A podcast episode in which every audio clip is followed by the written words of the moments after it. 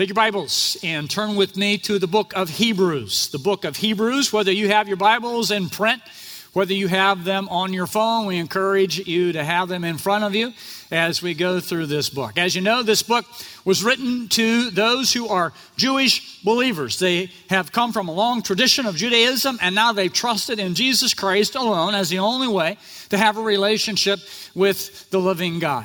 So they're working through a lot of stuff in their lives, just like when we come to Christ, we work through stuff in our life as well. The one thing the writer has told these individuals is this that Jesus is absolutely supreme. You've come to know Jesus. God sent his son. He loves you so much, he sent his son to die for us on a cross. And you've come to know Jesus, who is supreme over all. He is greater than uh, the best of Judaism. He is greater than the old covenant. He's greater than the old system. He's greater than the sacrifices. He's greater than the great prophet uh, Moses. He's greater than the high priest. In fact, he is our great high priest. And so the writer has been uh, telling the, the readers all the way through that Jesus is absolutely supreme. Now, as we continue our study, we want to start today in Hebrews chapter 12, verse 12. And we want to see some things today that not only deal with us individually, but also deal with us as a community. So let's start uh, going through our passage here. The word starts with, the verse starts with the word therefore. And as you know, anytime we see the word therefore, we have to stop because what's going to be said is what's based on what has been said. So we need to go back and think. Last time we talked about Hebrews chapter 12, verses 1 through 11. And we saw five things in that passage. One, we saw that we need to be encouraged by those who finish the race strong. The writer had in chapter 11 gave us a whole list of individuals who demonstrated faith, what it looks like to live by faith. They finished strong, and that should encourage us. But it's not just those in, in Hebrews 11, there are people in our life we know loved ones who live their life well for Christ and they die well for Christ. That is encouraging to us because we know that they close their eyes in death and open their eyes to see their Savior. That encourages us. The second thing the writer says, as he encourages us to, to, to run the race well, was to drop the baggage, anything that weighs us down. We got to get rid of it. To deal with the clinging sin, those temptations that keep tripping us up to keep our focus on Christ because it's so easy to get distracted and to embrace God's training program. Look at chapter 12, verse 11. For the moment, all discipline, there's two types of disciplines in Scripture, like we talked last time punitive, and then there's instructive discipline, like a training discipline. This is the training discipline. For the moment, all discipline seems painful rather than pleasant, but later it yields the peaceful fruit of righteousness to those who have been trained by it. Now, based on those things, the writer says, I have some things for you to accomplish. The things we're going to look at today certainly deal with us individually. There are things that we need to do, that we need to deal with in our life. Scripture always is Scripture always is personal, right? This passage also deals with us as a community. It instructs us as community. And I'd like to think about the application today in, in today's passage regarding that. How does this impact us as a community? And I'd like to see from our passage today some things that should be going on in a healthy church. Now, we want a healthy church. Whatever our campus, wherever we are, spread around this region or even in Florida, we want to make sure we have a group that is healthy. So, what are those things that we should see in a healthy church. We're told in Hebrews chapter 10, verses 24 to 25, we're to spur one another on, we're to stir up one another. And so we know the importance of living in community. You can't live the Christian life alone. Christian life is always lived in community. And what does it look like to do that?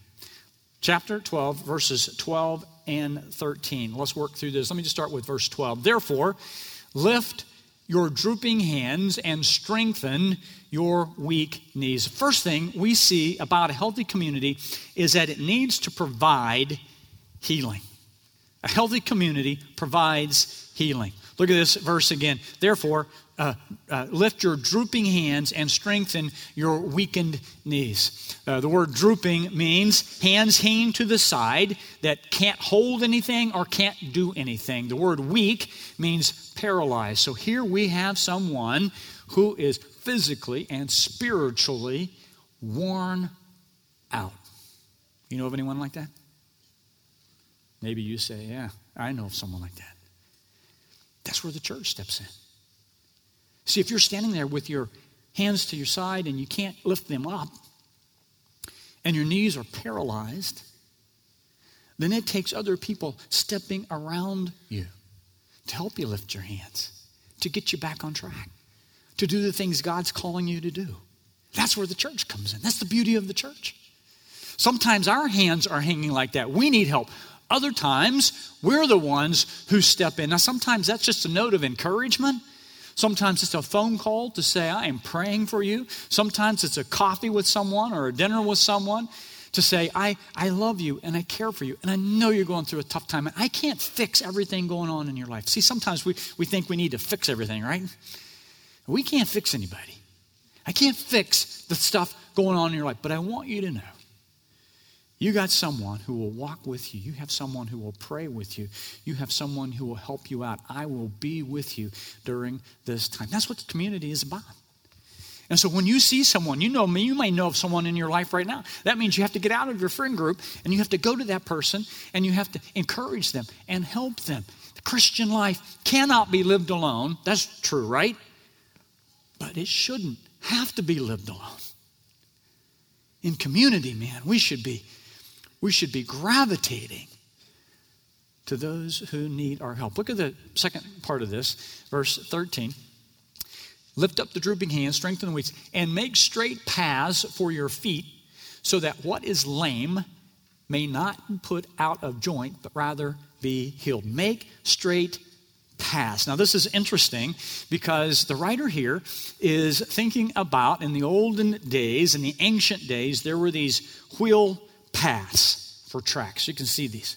So if you had a if you had a a, a buggy, if you had uh, you know a cart, uh, you would get it in those wheel tracks, and a donkey would pull it, or maybe you would pull it, or horses would pull it, or whatever, and you would stay in those tracks. And so it was important that those tracks be cleared. It was important that rocks and stuff debris hadn't gotten in those tracks. Because if, if, if you if, if, a rock was in the track and you're headed down with your cart and you're going a pretty good speed it's going to hit the rock rock it's going to bump out and it's going to be put out of place. It's going to be put out of joint. It's going to move off the track.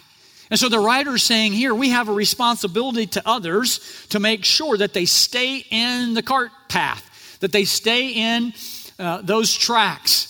And we need to clear the obstacles in front of them so that we make a straight path for them. Now, there are a lot of ways we can clear obstacles, right? But let me just say one.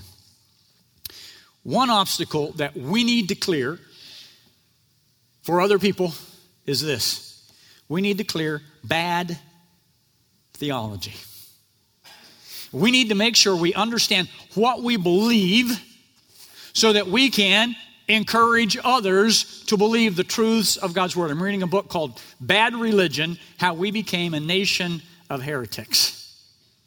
And the thesis of this book, written by a, a New York Times columnist, the thesis of this book is here we are in the United States, and we've got some heresies floating around. And we've always had heresies floating around. The founding fathers, some of them were deists. They didn't believe in the personal God. And we see throughout our history all these transcendental meditation. Uh, we've had uh, Mormonism. Uh, we've had New Age movement. We got prosperity theology. We've always had uh, heresies going on. But the writer argues that the danger now is the Orthodox Church is too weak to push back because we don't know what we believe. When you don't believe something, you don't know what you believe, you can't live out what you don't know. In another study by uh, Lifeway uh, Research, they did a, a study of evangelicals like us, right? Those who believe the Bible to be the final authority for life and living. Those who desire to, to express, the, to share the message of Jesus Christ. Those who, who believe Jesus is the only way of salvation. And here's what they found. Of those people, we're not talking about someone on the street. We're talking about those who hold the Bible to be true. Evangelism is, is, is a, we should be sharing this message, and Jesus is the only way to God. 70%, 70% said that Jesus was the first being God created. Now, by the way, that is a heresy known as Arianism that was debunked in 325 AD. But old heresies come back, don't they? Holy Spirit, 56% said the Holy Spirit is a divine force, but not a personal being. 28%, the Holy Spirit is not equal to God, the Father, or Jesus. 56%. 50% or 28%, 20, uh, 50% said God accepts the worship of all religions. Guys, that's us. And so we have to know what we believe, right? That's a, now that is an obstacle. Believing that is an obstacle in the wheel track. And if others believe that, or if we're sharing that, we're putting debris in the wheel tracks and we're going to get them out of joint. This writer uh, talks about in one of his chapters uh, the Gospel of Judas. The Gospel of the National Geographic found the Gospel of Judas, and they said, "Man, this is the real deal." Well, the Gospel of Judas uh, didn't make Jesus look so good. Made, Jesus, made Judas look good, but not Jesus.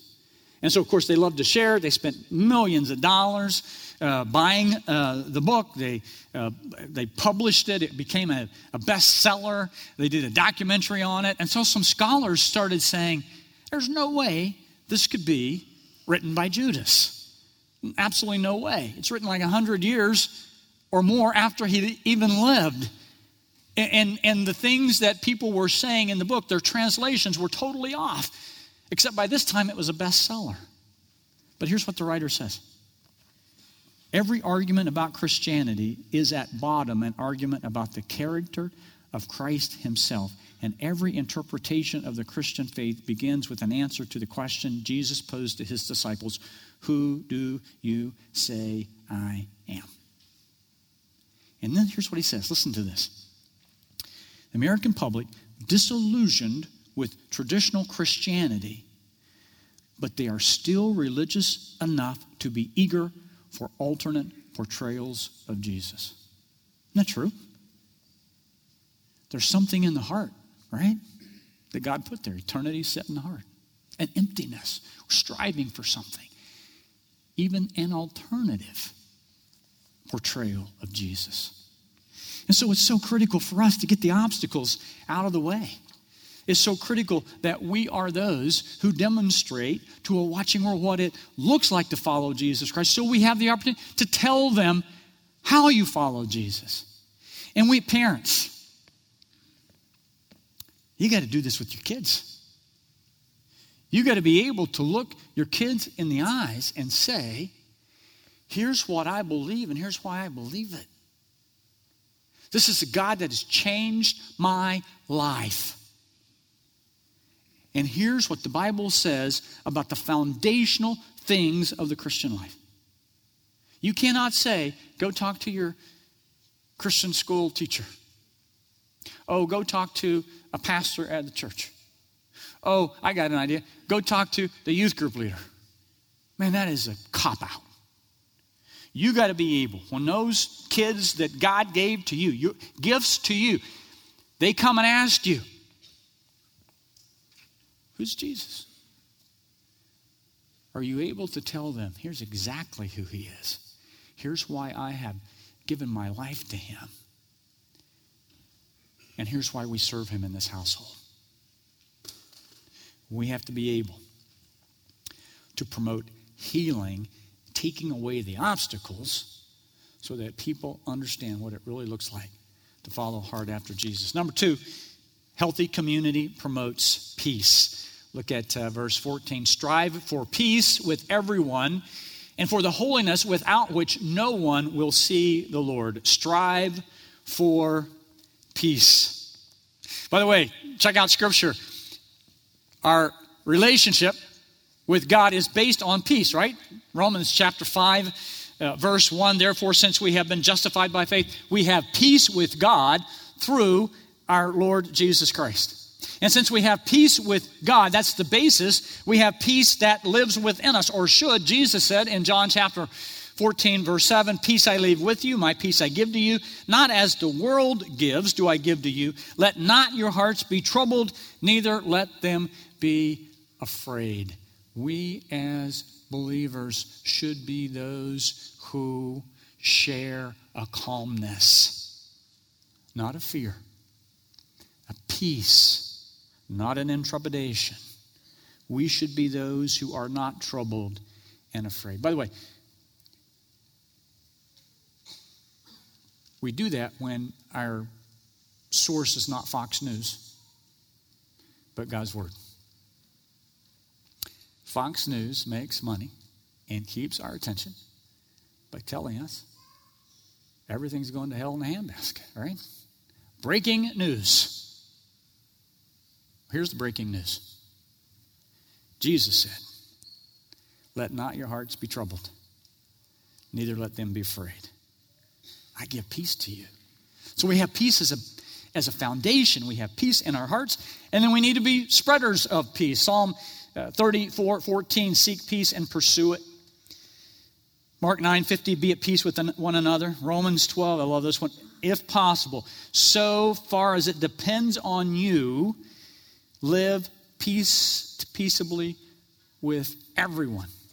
Not just those in your family, not the, those in the church, but with everyone. So here's the deal. If there is someone in your life, you know that they're, you're not living with peace, you got to deal with it. You got to meet with them. You got to write them a letter. You got to deal with it. Because Scripture says if we're serious about following what God says, right, we're those who believe the Bible's authority. And so when it says something, we need to do it. If possible, as long as far as it depends on you, live at peace with everyone. So what note are you going to write this week? What phone call are you going to write this week? What are you going to do? Maybe it's after church talking with someone. We are not those who spread chaos. But the writer says, man, we're those, we're those who, who spread peace, strive for peace, work at it. It's hard work. Work for peace, for and for the holiness without which no one will see the Lord. And what's he talking about there? The holiness without which no one will see the Lord. Two things here. The word holiness, first of all, is the word uh, the Greek word uh, agiazo, and, and it, sometimes it's translated sanctification. And when it's in the noun form, it means holy ones, and that's translated a lot of times saints. We are holy ones. We are saints. We have been set apart for God. We have been made holy by what Jesus has done. And so that being made holy comes when we trust in Jesus at the cross. And that's called positional sanctification. That's one time for all time. We are made holy by God. Nothing can ever change that. Now we start living the Christian life. And, you know, there's some ups and downs and there's some challenges. Finally, we die and we're in heaven. This process right here is called progressive sanctification or spiritual growth.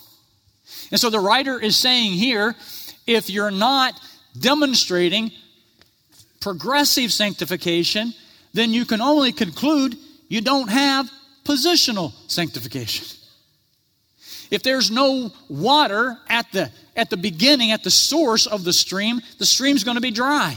And if you see a stream that's dry, what, what can you conclude? Must not be any water at the source. We need to be living, so part of living life as, of holiness is living with peace with everyone. Number three, healthy community extends forgiveness. Look at chapter uh, 12, verse 15. See to it, see to it that no one fails to obtain the grace of God, that no root of bitterness springs up and causes trouble, and by it many become defiled.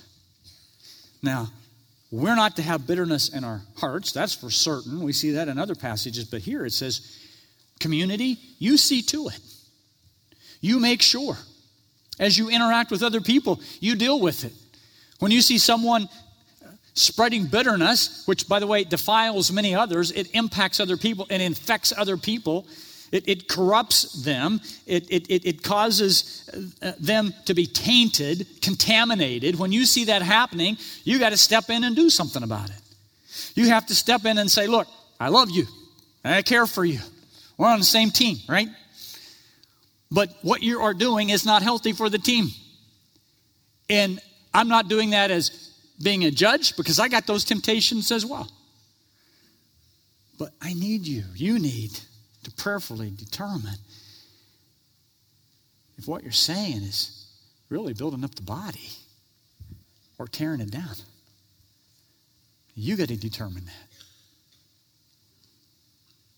Because when you do it, not just about you anymore. You contaminate other people. Now let's get personal. If you got bitterness in your heart, man, you got to get rid of that. It will eat you alive from the inside out. I don't know the cause of your bitterness. I don't know the issues. I don't know who hurt you. But it eats you alive. It puts you off track. It stymies your spiritual growth. It damages your walk with Christ. And it hurts other people. So you got to deal with that. Any bitterness in your heart. Number four, a healthy community addresses sin. Look at verses 16 and 17. See to it, again, that uh, command is carried down. See to it that no one is sexually immoral or unholy. That means corrupt or worldly, like Esau, who sold his birthright, his most valued possession, he sold it for a single meal. For you know that afterward, when he desired to inherit the blessing, he was rejected, for he found no chance to repent, though he sought it with tears. The challenge there is if there is sexual immorality around you, you need to deal with it. See to it that no one is sexually immoral or unholy uh, uh, impulsive like Esau, who had his birthright. Remember the story. Came in from the field. Jacob had cooked a pot of stew, and Esau, this impulsive person, said, eh, I am famished. Give me some stew. And Jacob said, Well, give me your birthright. I'll give you some stew. And remember what he said? Well, who cares about my birthright? I'm going to die anyway. I'm so hungry, I'm going to die. Was probably a little dramatic too, right? I'm going to die. I need that stew. He gave up the thing that mattered most for a pot of stew. Man, some of you are getting ready to give up your family for an affair. Some of you impulsively are damaging your marriage because of pornography. You're giving up what matters most for you, most to you. And in the body of Christ, we, we address that, right? We step around each other. We encourage each other. That's what we do in life groups. That's what we do in huddle groups. That's why you can't live the Christian life alone. None of us are strong enough to live the Christian life alone. And so we come around each other. Galatians chapter 6, verse 1, I think, is one of the most powerful and yet neglected passages in Scripture. Galatians 6, 1 and 2 says this Brothers, sisters, if anyone is caught in a, any transgression, you who are spiritual, you who are spiritual, not perfect, but you who are spiritual, you're in the community, you should restore him with the spirit of gentleness. Keep watch on yourself, lest you too be tempted. Bear one another's burdens, so and so fulfill the law of Christ. See, if you know someone right now who's off the track, if you know someone right now who is away from the Lord, if you know someone right now who's involved in something they shouldn't be involved in, tag, you are it. You can't pass it off to anybody else. Because the best thing would be to just to handle it right there, right? Address that person one on one. The worst thing you can do is let it go. I mean, the very worst thing we can do as believers is to let it go. We have to be those who are willing to get involved in, in, in, in others' lives. We love talking about community, right? It's messy. It's messy. And we don't like messes. So I love our home. I love the way Lori decorates it. I love the warmth of it. Man, there's no place I'd rather be. And there's sometimes when Lori says, Hey, my sink's plugged up. You need to fix it. I hate it when she says that. And I got to go crawl under that thing, and I got to do that P trap deal, and I got to get all that cleaned out. It is messy. When you're in community, when you're in a home, when you're in a relationship, it gets messy. But you got to be willing to deal with the messes. You've got to be willing to get involved in other people's lives. So you got to ask yourself a question. Am I am I even am I even clicked into community enough where if I was making a mess, someone would see it and deal with it? And if you say, I don't think I am, then that's a, that's a danger sign right there. And would you say, I'm clicked into community enough, I have a relationship enough, where if someone in my network, the people that God put in my life, if I saw them stepping out line, I would have a relationship with them enough to say, you know what? I love you too much to let you go down that track. Your, your, your wheels are out of the wheel track. And that's what community is. It's not just it's not just coming to church and singing songs. That's great. But this thing about community is interactive. It's healthy community, that is. Now, why is it so important to be involved in each other's lives? The writer tells us that beginning in verse 18. And in verse 18 through 23, or 18 through 21, the writer starts talking about the uh, the, the, something that the, the, the Jewish readers would know about the Old Testament, Mount Sinai, when the law was given, the quaking of the, of the mountain, uh, all the things going on, uh, God's voice coming down, the people terrified of God's voice. And then, in contrast to all that, he says in verse 22, but we don't live there anymore.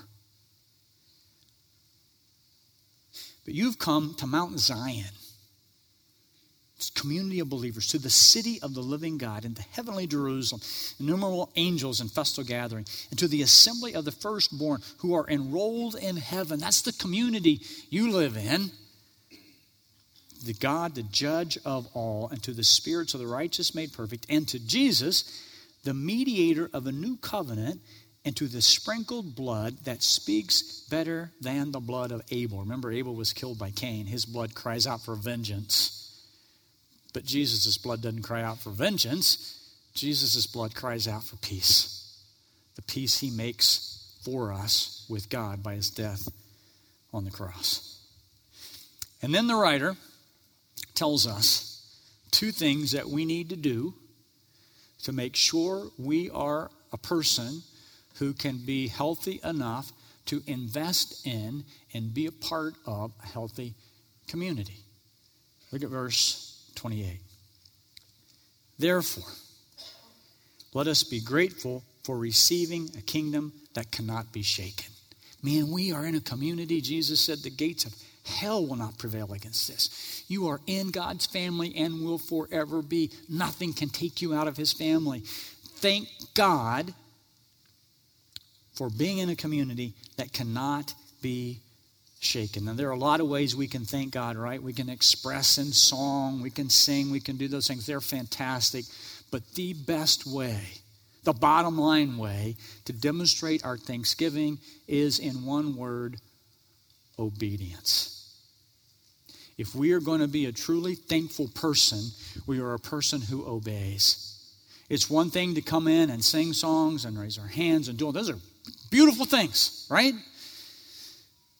But if we walk out of here after raising our hands singing and we disobey the Lord we're singing about and singing to, see, we got a mismatch going on.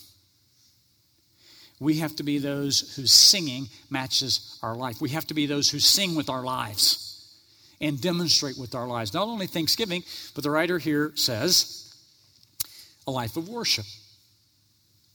Therefore, let us be grateful for, for receiving the kingdom that it cannot be shaken, and thus let us offer to God acceptable worship with reverence and awe, for our God is a consuming fire. That word worship, by the way, also is translated uh, a lot in the New Testament by the word service. So let us live a life of obedience and let us live a life of service. Let us demonstrate to God how much we love Him. Let us demonstrate to our Savior how much we love Him by serving Him with a reverence and awe. There's a respect there. There's an awe of who He is. Yeah, we can call Him Abba Father. And He's also a consuming fire. And one of these days, 1 Corinthians 3 uh, says he's going to judge our works. 1 Corinthians 3, I don't have time to turn there.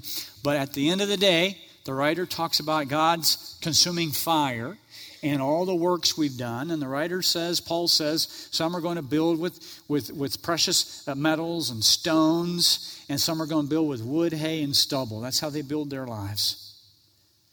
And God, the consuming fire will come, and the stones and the metals, those things will last, but the consuming, but it will consume the wood and the hay and the stubble. And the writer says, You'll still be saved because you're a believer, right? But, but just as a person barely making it out of the fire. That's not how we want to live our Christian life. We want to be those who build the things that really count. We want to be those who live with a reverence and an awe. Now, what does that look like? Let me share a story with you.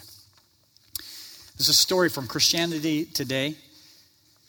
I never became straight. Perhaps that was never God's goal. This is written by Rachel Gilson. Uh, she's gay.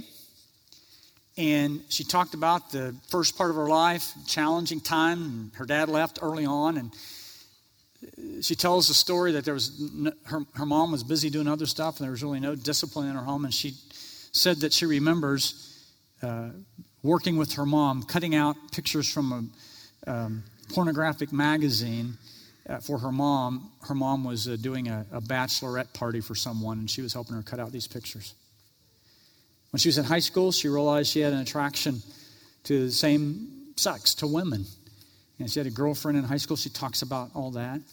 She's very smart. She went to uh, Yale and she studied uh, there.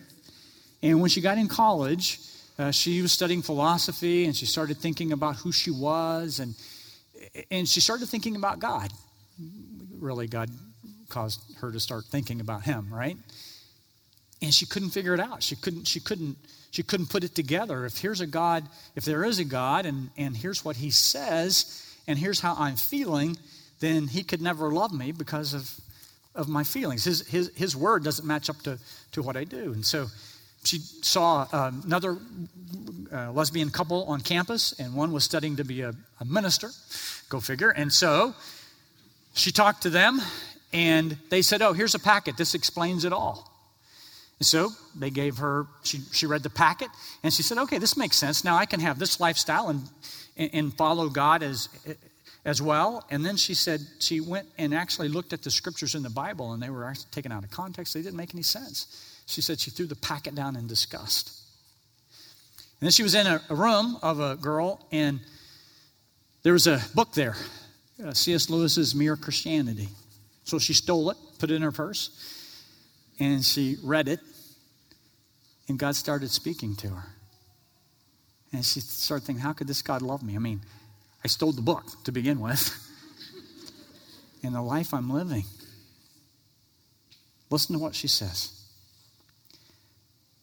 She said, Thus I had to learn my first lesson of the Christian life how to obey before I understood. Think about that. She said, My whole life had taught me to, to master a concept before I could assent to it. How could I possibly agree to something so costly without grasping it to the end. And then she said, It came down to trust. I knew Jesus was worthy of trust because he had made a greater sacrifice. He had left the bliss, the comfort, the joy of loving and being loved to live a sorrowful life on earth. He took the pain and the shame of a criminal's death and suffered the Father's rejection. Also, I could be welcomed. Who, who could be more deserving of trust? Listen to what she says. The obedience of faith only works when it's rooted in a person, not a rule. That's why legalism is deadly. Imposed on its own, a rule invites us to set in judgment weighing its reasonableness. But a rule flowing from relationship smooths, smooths the way for faithful obedience. Let me say that again. A rule from relationship smooths the way for faithful obedience. Now, listen to how she concludes this. Slowly, I came to understand that making me straight wasn't the answer. There is no biblical command that I have to be straight. Here's the command through study, conversation, and prayer, I eventually arrived at a critical truth that sex wasn't something God discovered, then fenced about with arbitrary, arbitrary restrictions, but something He made to teach and bless us. When His here's the key when his teachings went against my instincts, denying my desires became a profound way of saying, I trust you. That's good stuff. We all struggle with temptation, whether it's same sex, pornography, gossip. Uh, they're, all, they're all on the same list when my instincts go against God's teaching, denying my desires becomes a profound way of saying, I trust you. I love you. I want to obey you. I want to serve you. See, that's the question in this thing we call community? What is it in your individual life that's dragging you down? What is it that is causing you to sing praises with one voice and then and then being disobedient with the other voice? Man, we're all struggling. We're all in the same boat, guys.